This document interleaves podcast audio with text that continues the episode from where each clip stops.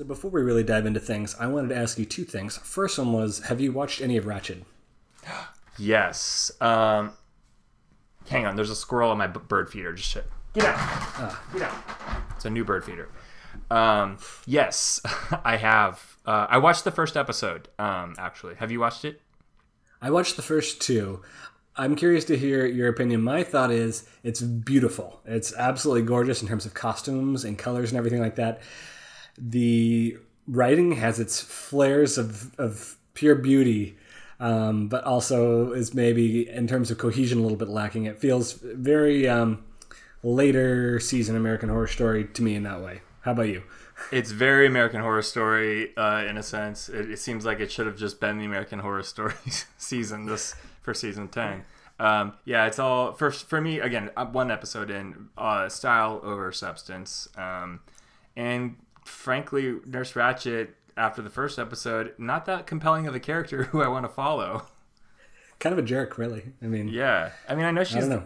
the bad guy in um, One Flew Over the Cuckoo's One Nest, Flew- but like, give me a more of a reason besides her brother uh, to uh, root for her or be interested in her life or why she devolves into this evil person. Yeah. And the other thing I was going to ask you about is if you so did you watch The Haunting of Hill House? Yes, loved it. Did so the sequel is coming out October 9th, I want to say, The Haunting of Bly Manor. perfect timing. And they just yeah, and they just dropped the uh the like official preview for it I think earlier today, and it looks really good. I'm very excited. Love it, love it. Um, yeah, I'm super into that show. That was really good. It was a surprise because I hadn't really thought that that was going to be something that would be as good as it was. But it's Mike Flanagan who's done a lot of movies that I think are fantastic. So, yeah, I'm, I'm checking it out for sure. yeah. Me too. Okay. Um, just wanted to cover those real quick, yeah. but uh we Back to our real begin? show. Yeah. Let's do it.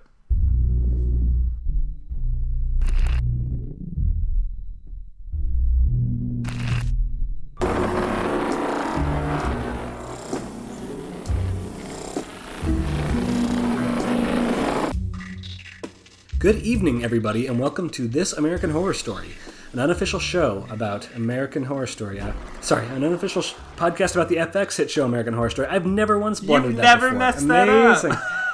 wow. I am your host, Tyler Moss, here with my co host. Chris Husted. Wow, that's never happened. That in That's never happened. Nine seasons. That's never happened. Wow.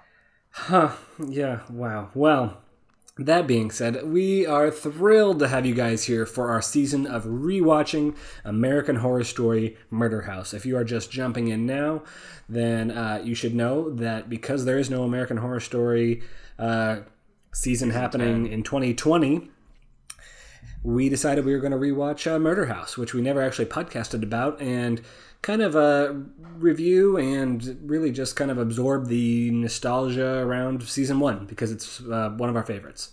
So we're really thrilled to have you here with us. The response to episode one has been incredible. We're so glad that um, so many of you are watching along with us. It's awesome.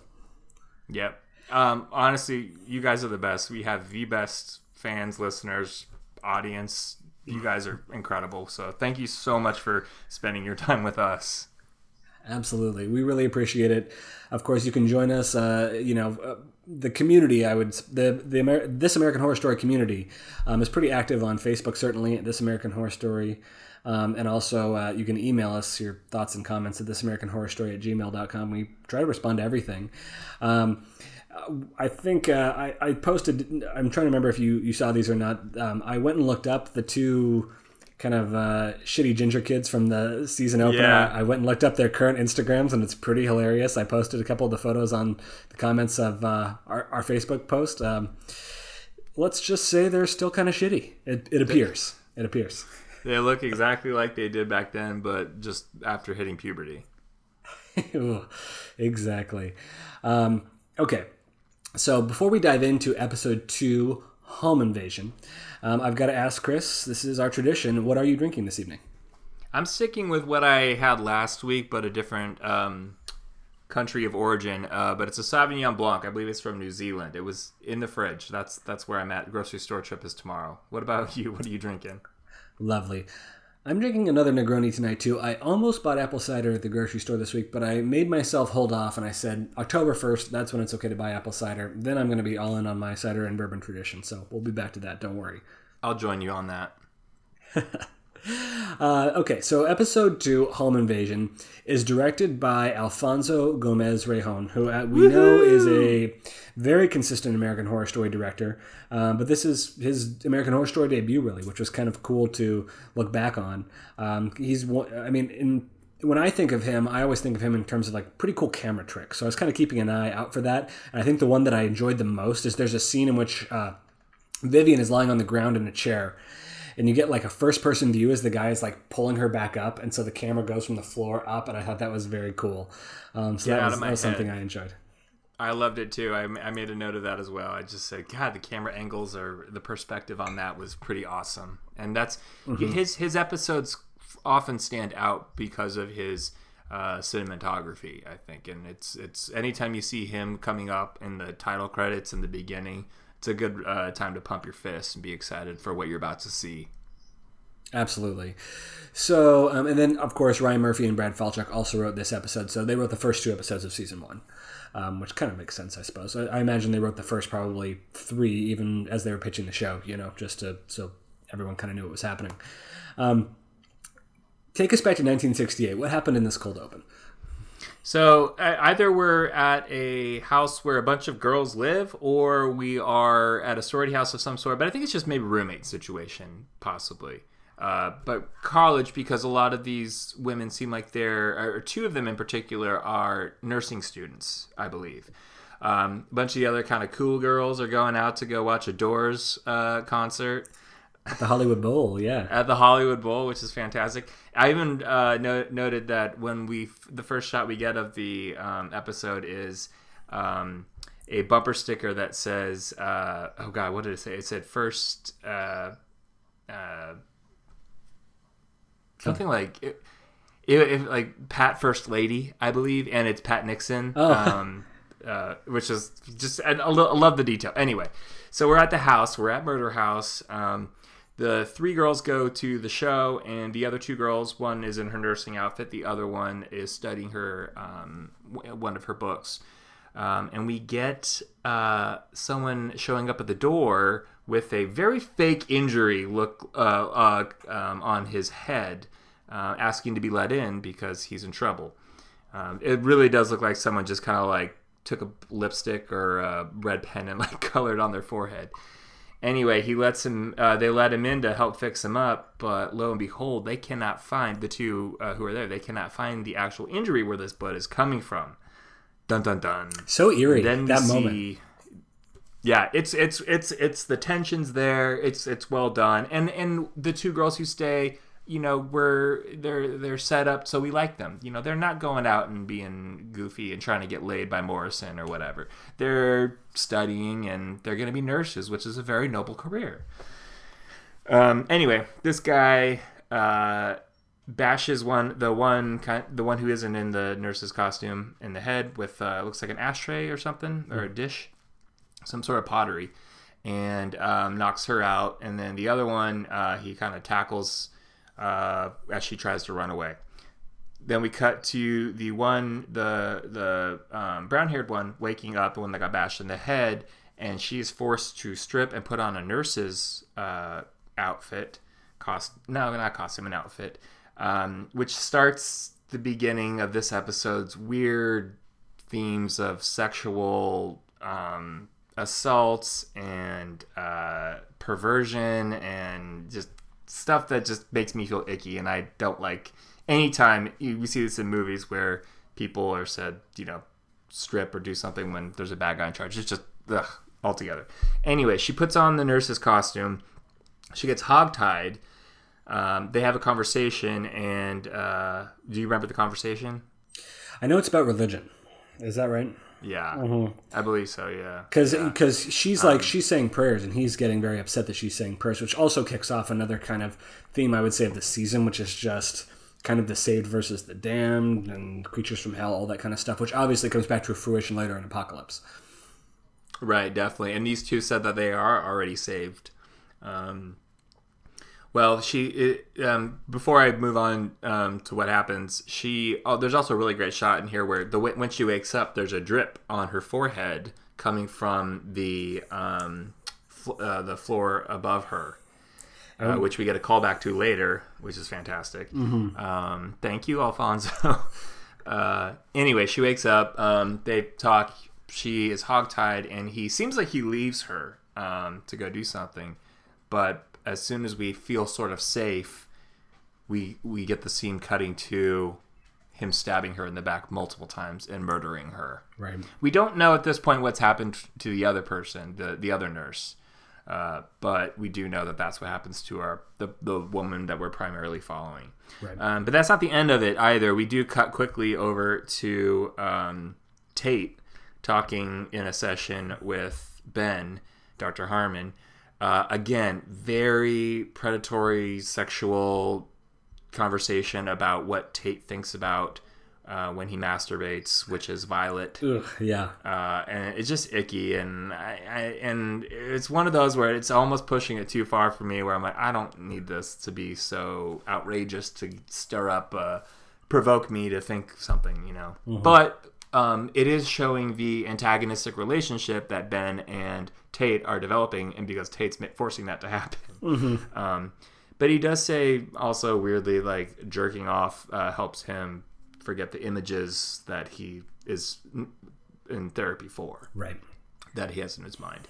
Um, uh, anyway, so that so that happens, and um, ultimately we get Ben uh, talking to Mrs. Uh, Langdon, who I don't think we know. Do we know that Miss Constance's last name is at this point? I know we do by the end of it, but I don't think so. I don't think we know So- at this point. he's on the phone saying, "Mrs. Langdon, I can't treat your son anymore because he's like this. That, it's it's gone too far." And Ben keeps a pretty good like um, uh, uh, stone cold face um, while he's dealing with Tate saying these really f- awful things. I think it, but I think even before this, before we cut to the credits, is when Hayden calls to say she's pregnant, and that's like the punctuation on that cold open. Oh, okay. I thought that was right after that, but you're right. Maybe that was uh, anyway. The, I, I've got my storylines a little bit kind of woven because I've tried to cluster based on theme, but that I remember that was like, yeah, that's definitely the very end of the uh, the cold open where we, we get that um, revelation. So a couple quick notes that I just thought of as you kind of went through this. First thing is, so we learn later that the the guy you know from 1968 who knocks on the door, his name is R. Franklin. He's a serial killer. Um, this guy is it's played by Jamie Harris, who's an actor who has been in things like the ser- uh, excuse me series of unfortunate events, Marvel Agents of Shield, and also apparently Rise of the Planet of the Apes. So he's kind of been in some other things before. Um, the other thing that I wanted to point out here that I thought was interesting um, when we jump to okay when we jump back to the modern day, you know, you mentioned Tate kind of masturbating to avoid these these visions he has. I mean, a little bit of a spoiler, so if, preparing for everybody, if, if you want to close yours, do so now. But it makes me think: is you know, are these thoughts he's having now, or are these memories that he can't scrub from his mind? And that's something I want to think about a little bit more now that we know where Tate's storyline goes. Is looking back at these early episodes, and it's like, is he being hot? because we know when Halloween comes, he he is very literally haunted by the, the things he's done, and so is that's what's happening to him? I, I'm curious. Other thing I wanted to say is okay. Hayden is pregnant now, right? She calls to say she's pregnant.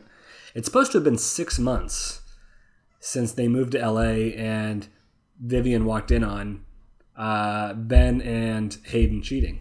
So obviously, if she's just now finding out she's pregnant, they have carried on their relationship past Yeah, through through the oops. through the therapy through everything else, right? Yeah, that's a good point. I don't know if that's really, from what I remember, ever addressed. If it ever continued on, because he hasn't gone to Boston, and doesn't seem like she's shown up in L.A. Um, maybe it's just an accident by the writers that forgot, or Well, no, or, it could have been right before he went because it's they moved to LA. I think six months after she found him, and that was the implication is that like there was that period. So I think what the implication potentially is is that even while he was going to therapy or, or whatever with uh, with um, Vivian and apologizing to her, you know, about all this stuff, he was maybe still carrying on in his affair, which makes him that much more shitty. Oh, I see. Okay, got it. Yeah, I thought that cut it off and like th- she definitely does not look six months pregnant uh, Right. when uh, we see her. Right. But, yeah. Okay. So interesting timeline question. Um, Good point. Now, starting out in, in the episode, we have obviously kind of this cool skateboarding scene in this underground pool. It's empty, feels a little bit dystopian.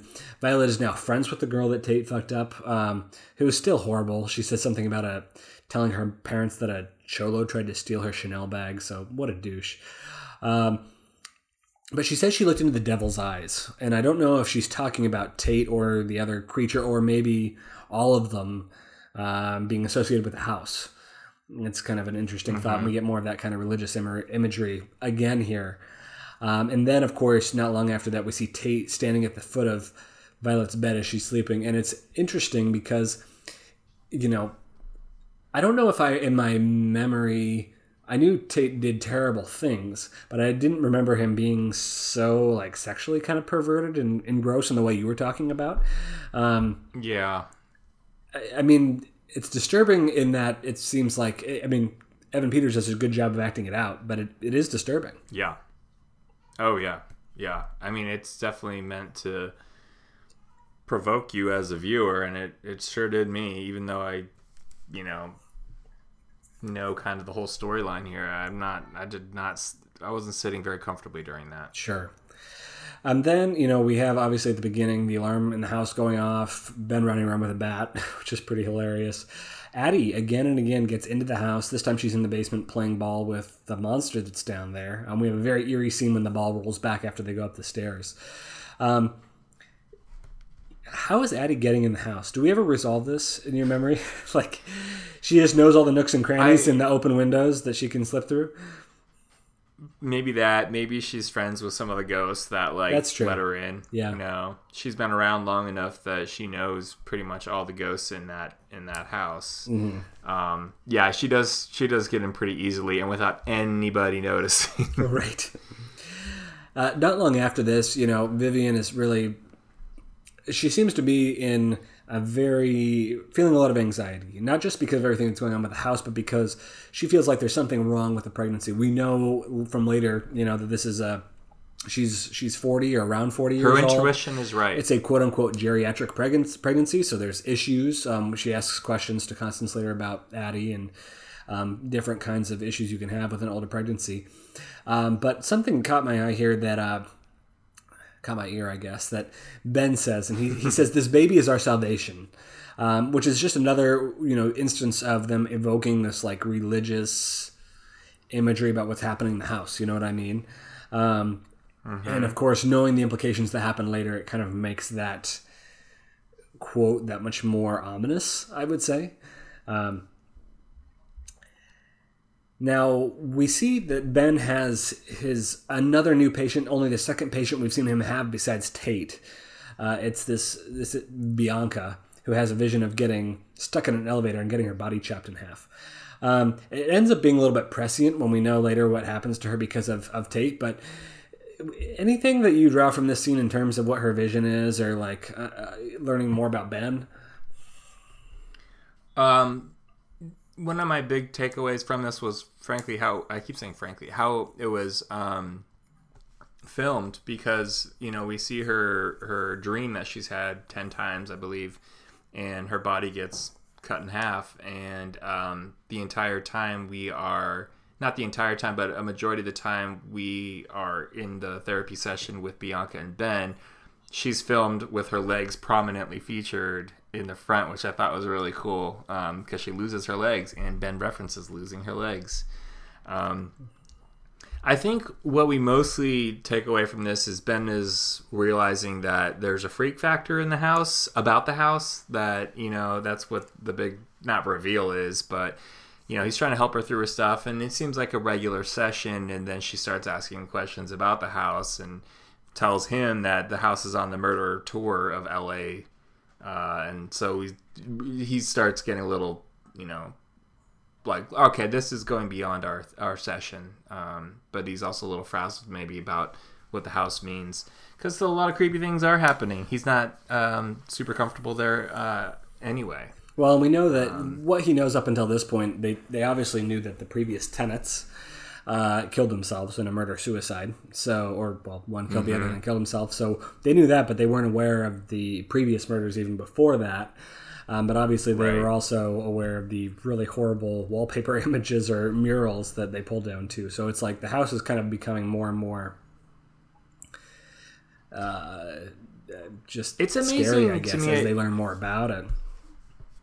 Yeah, I guess it's amazing to me that they haven't heard about all the other murders that we're clearly going to find out, you know, throughout the rest of this season that have happened in this house. Right. Um, obviously, the opening.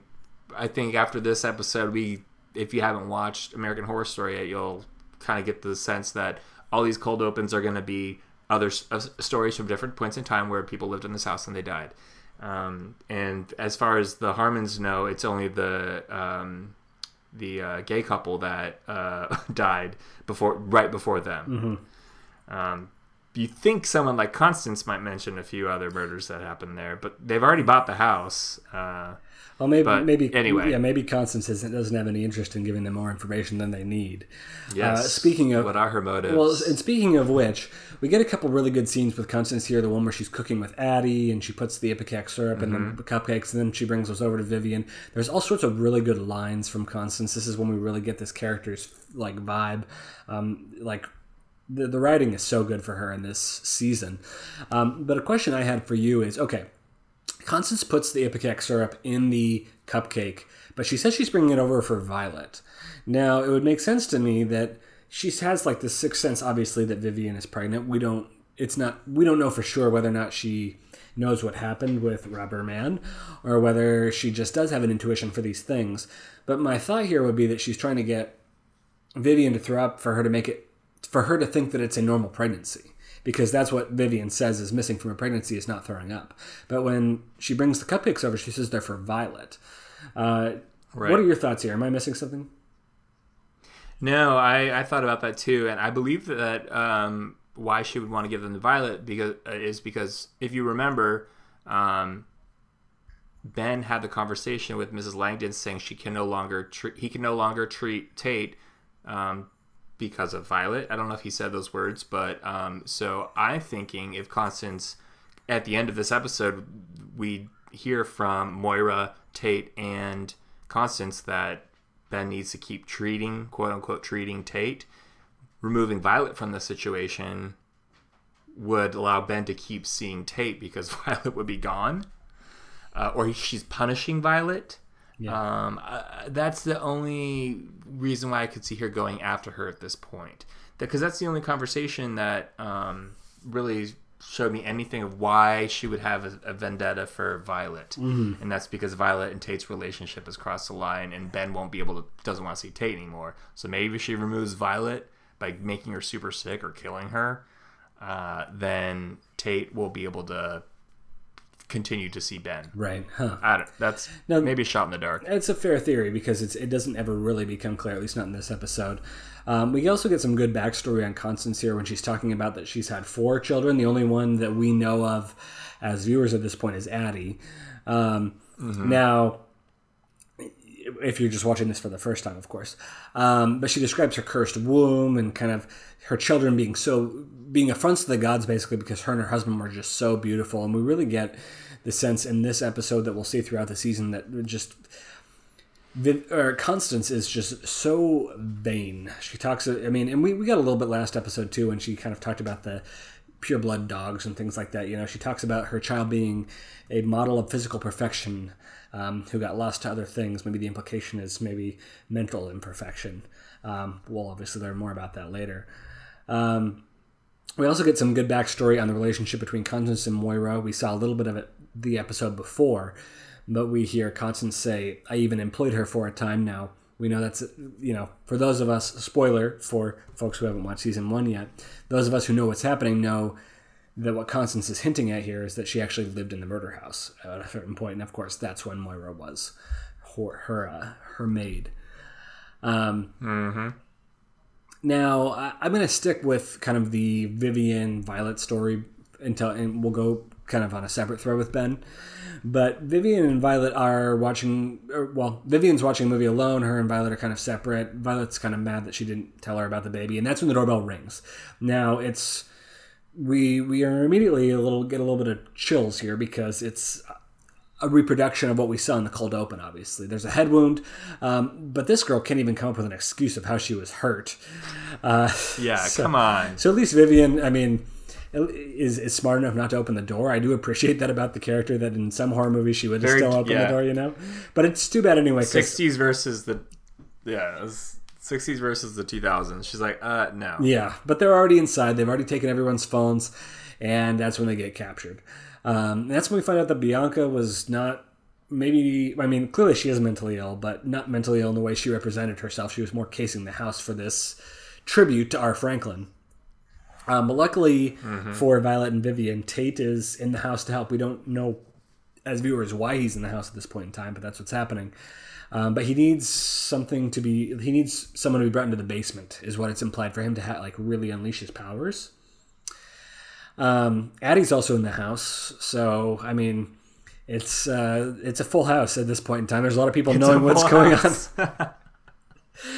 Um, Uh, and no one calls the police. on. Right. I mean, luckily for everybody, uh, Bianca is an idiot and eats the Ipecac cupcake, so she goes. that was Although funny enough, Vivian and Constance eat half the cupcake, and we never see anything happen to them. So maybe a half dose was not enough. But um, you know, conveniently, she's off in the bathroom, and, and Tate's there with an axe to have her, which is is really uh, what her her real or, or imagined vision was from her uh, sessions with Ben.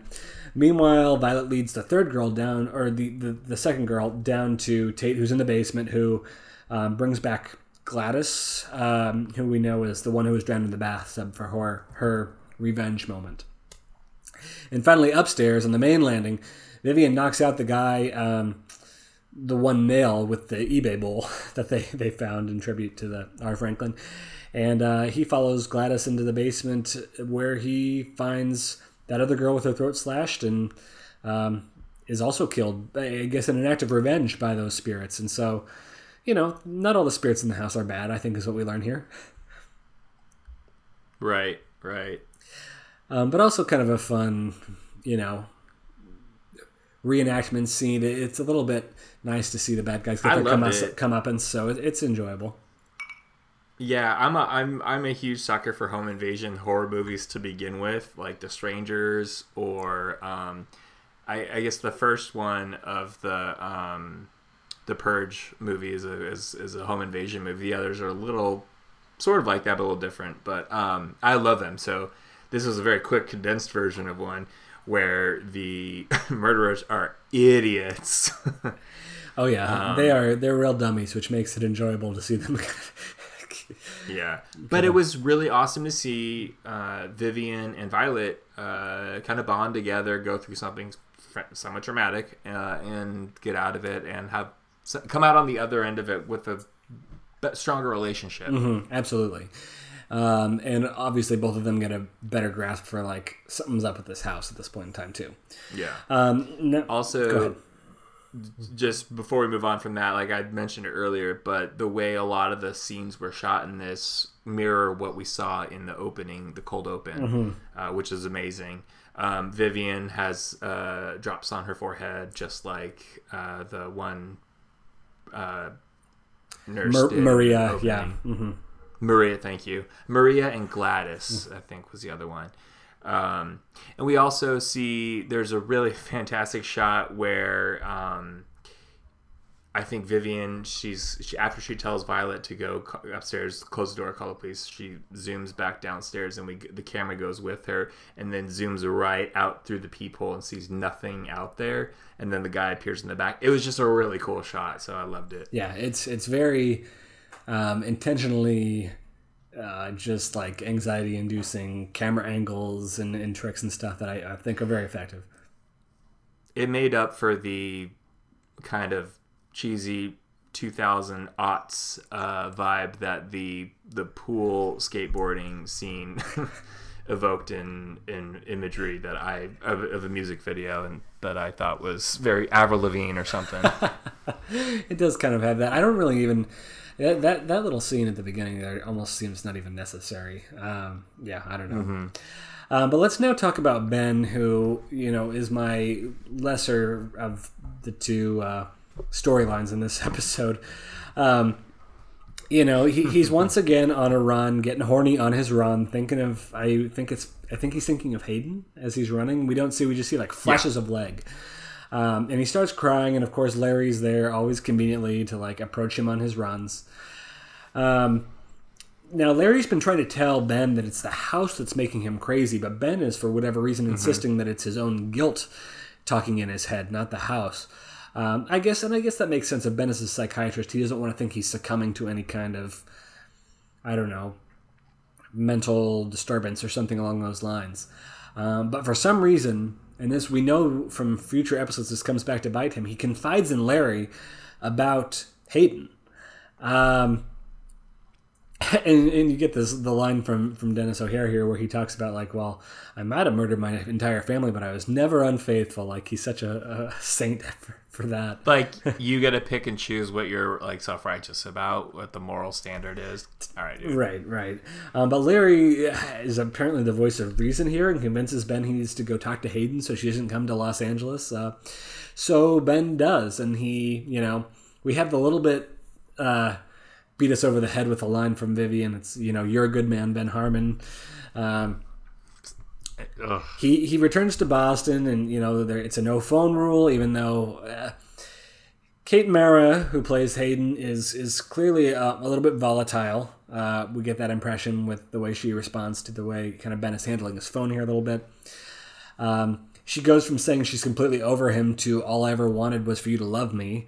So her emotions are kind of all over the place, but maybe we forgive her a little bit because clearly she's pregnant. She's a student. Her teacher impregnated her. I mean, Yeah. really, Ben's the one at fault. I think we can all agree. Yeah, I mean, she she yeah she even it's in a very Ryan Murphy piece of dialogue. She says, "I'm textbook." Like like I'm such a cliche type of a thing because it is a cliche textbook um, situation. Yeah. Um, but I do feel bad for her. Yes, you know, Ben is a posi- position of power, manipulated her most likely, slept with her, awful, awful, awful. Um, and she, although she's not like, I, you know, do you remember being in your early 20s and, you know, falling super head over heels for someone and then imagine like being pregnant on top of that. Imagine knowing you're choosing the wrong person but falling in love with them and then them leaving you. That I mean, she's going through a lot. So For sure. I think he did do the right thing by going there for her sake. Now, for his family's sake, that's probably the wrong thing to do. But I do feel bad for um, Hayden, and and I would hope she would have some more people in her life besides Ben. But maybe no one knows because she wanted to keep it a secret. Anyway, that being said, shitty position for anyone to be in. And Ben doesn't have a win in any of this because he made a shitty decision earlier on. Right. And then we get the implication that after she, you know, he tells her he's going to be there after she comes out of the clinic and he checks his phone, 13 missed calls, and we get the impression he left right away. Yeah. And that's when he, he, he goes back. Next thing we see him is back in LA. Uh, the, te- the detectives that are there show him a picture of Bianca. Um, and they talk about how she, you know her body was found a few miles away, I think, from the house. And they Like bifurcated. Right. And they say something like that maybe her partner's trying to do a Black Dahlia on her. I think, don't we have an episode later in the season that has a Black Dahlia reference? We sure do, and I believe it's with Mena Suvari. Yeah, so that's maybe a little bit of a foreshadowing situation. Um, but then, of course, you know, we have another thing that happens here in which Violet now um, is kind of reconciled with Tate because he, for whatever reason, the fact that he was there, he saved her. Um, also, we have Violet and Vivian having bonded because they went through this horrible stuff. And Violet, in particular, feels a lot of animosity toward Ben for not having been there. Um, and Vivian seems like maybe she's accepting of it a little bit, but she wants out of the house. That's that's kind of the final note is like we're I- selling this house. I remember watching this the first season when it came out, and at this point, when she says, We're selling this house, I was like, Fuck yeah, good. Story's over. That finally someone does a smart thing in a horror show and or film and says, "Yep, we're out of here, selling this house. Goodbye." We got a couple of times Vivian defying conventions with her uh, horror conventions with her not opening the door, and with her not selling the house. Now, of course, those of us great. those of us who've seen the season know it doesn't end up helping her out at all. But you know, she's she's a little bit more she's savvy. smart. Exactly, exactly. She's she's probably one of my favorite characters now that we're rewatching this um, throughout all of the you know later on we get the campier kind of more caricatures but she seems like a very smart real woman who makes good choices uh, and puts her family first and it's just like a really she's a great character and Connie Britton's just like Kills it. fantastic actress love her for sure. Now, the two bullets that I did not include in the rest that I wanted to make sure we called out um, was, of course, the scene the scene back at Constance's house where Addie comes to tell Constance about the intruders. This is when Constance has Oh, yeah. has the model slash lover. prostitute, yeah. Um, and then you know we really her business meeting her, her business meeting, and then she puts Addie in the bad girl closet, which was just full of mirrors, and it just makes you realize like how. I mean, even though the, Constance makes it so clear how much she cares about her children, she's also very cruel, just horribly cruel. Yeah, it's. I mean, and we can't not acknowledge that it's quite the Carrie reference, Stephen King, uh, where Carrie got put in her closet. Her mother would put her in her closet when she was being in, when she was in trouble. I also think of just the chokey from Matilda, although this there's nothing. Uh, yeah, um, or Harry Potter, but but but anyway, this one's a lot more like depressing. And I think something sad. about the mirrors is even more sad. I totally, Evil. yeah, I agree. Um, her screams. Oof. Oh yeah, and then she like she goes back in because they haven't even done it yet. But uh, the implication is that she does it like they they screw with the screams in the background, so that's kind of gross. But Constance does end up going back over to the house to find out what happened, along with Tate and Moira to take care of the bodies. We learn in this instance that these three characters have some kind of connection. We already knew that Moira and Constance did, but we didn't know how Tate played into it. So there's a little bit of a question mark for people who are watching through the first time. Right. Um, and you you said this line before. Pieces Yeah, we have to get rid of the bodies if we want to keep if we want him to keep treating me. So there's something about Ben treating Tate that is important. We don't know what that is yet, um, and I honestly don't even remember really what it is. Um, how that particular thing plays into the rest. So it'll be interesting to see. Right. We know kind of what the implications are like years down the road, but I also kind of forget right now like what the motivation is here, what what their plan is. Um, but we do get to see that that they're actually kind of working together, which we had not seen before. Right, right. Um, and that's, I mean, that's really the kind of culmination of the home invasion episode. So, any final thoughts you have, or anything before we give it a rating? Uh, no, I loved it. I thought I think this is a great episode. Uh, it started off a little icky, but I think uh, in the end it kind of um, laid out what's going to keep happening, but also gives us really strong characters, which I'm loving this season because I miss these types of characters. So yeah, um, were we doing Rubbermen? Yes. Yes. I feel like we did Rubberman for Asylum. Anyway, um, I give this episode 4.5 Rubberman. That's a good score. I gave the episode last week, the pilot, a five. Um, and this is another really solid episode. We get a lot more character development and backstory, um, especially around Constance, I think, is, is really strong. Um, not only did we get some incredible lines from her, but just diving in more to, you know, her background of kids and like understanding her obsession with, you know, flawless human perfection um, is really interesting.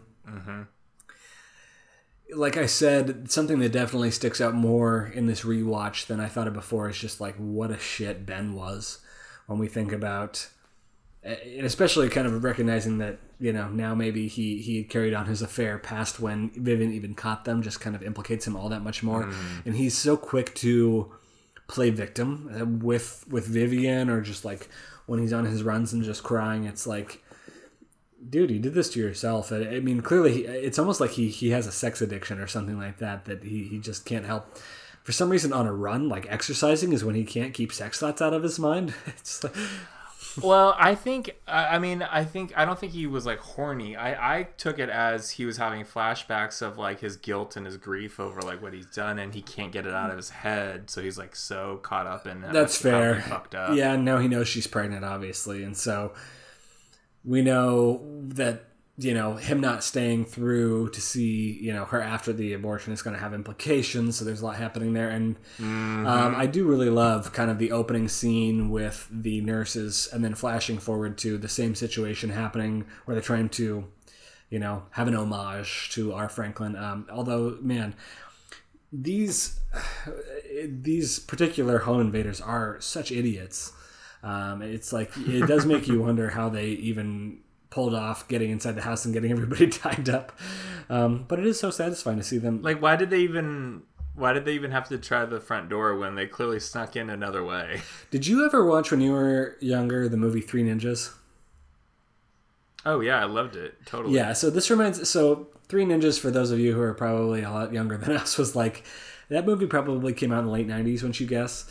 Um, and it's basically about these. Oh, early, mid, earlier mid for sure. Mm, Yeah, and it's- because they were three ninjas, three ninjas kick back, and three ninjas knuckle up. and it was these three. Trust, I've seen them all. Yeah, it was like these three white kids that are trained to become ninjas by their grandfather. Um, but the whole thing, I mean, it, it's a very Home Alone esque vibe where they're just like fighting morons, which is what I mean. This it almost Yeah. has like a little bit of a Three Ninjas Home Alone esque uh, vibe to me. like they're kicking the crap. Eight year olds are kicking the crap out of like grown men. exactly. But it's very entertaining. But Um, yeah, you're right. So, man, I I think that I am going to agree with you and give it a four and a half. To me, the pilot was was pitch perfect. This, um, it was also a very Solid. strong episode, yes, but it didn't hit for me at the same uh, to the same degree that the pilot did. Uh, but man, That's still an A from us. That's good. Yeah. Like nine out of ten. That's good. Yeah, that's really solid. I mean, so far, season is holding up, I would say. Um, I'm still curious to see if it hangs together through all 12 episodes. We have more episodes in this season than normal, so that'll be a lot of fun. Um, I, I don't know if it's next week or the week.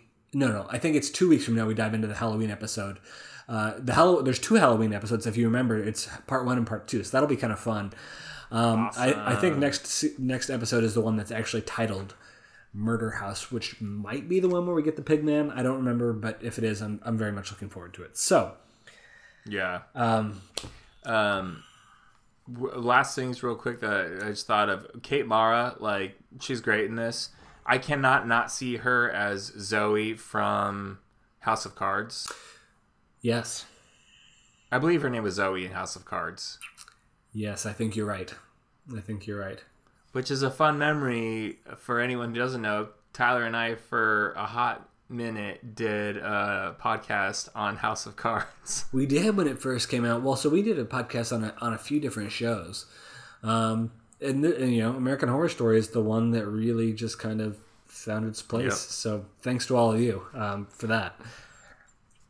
Um, my other question is for you, and I forgot to mention this during the cold open. Um, do you know what movie was playing in the background? I tried to search and figure it out, but I could not figure it out. I actually wrote down that question for you as well. I even tried to search some of the quotes, and all I could find was it being quoted from American Same. Horror Story. so I'm wondering if it's a real movie, Listeners. or if it's uh, um, you know something that they patched together. So if someone actually knows what that movie is, please let us know because I wanted to. Please. I wanted to dive in and see what the plot of it was. So if we could get some more Yes. references, that'd Yep. great. Same here.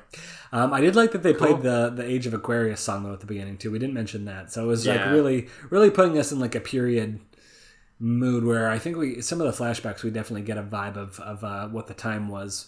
Uh, and that's something that carries throughout future seasons of the show as well. So th- this is one of the first Yep. instances of that, which is cool.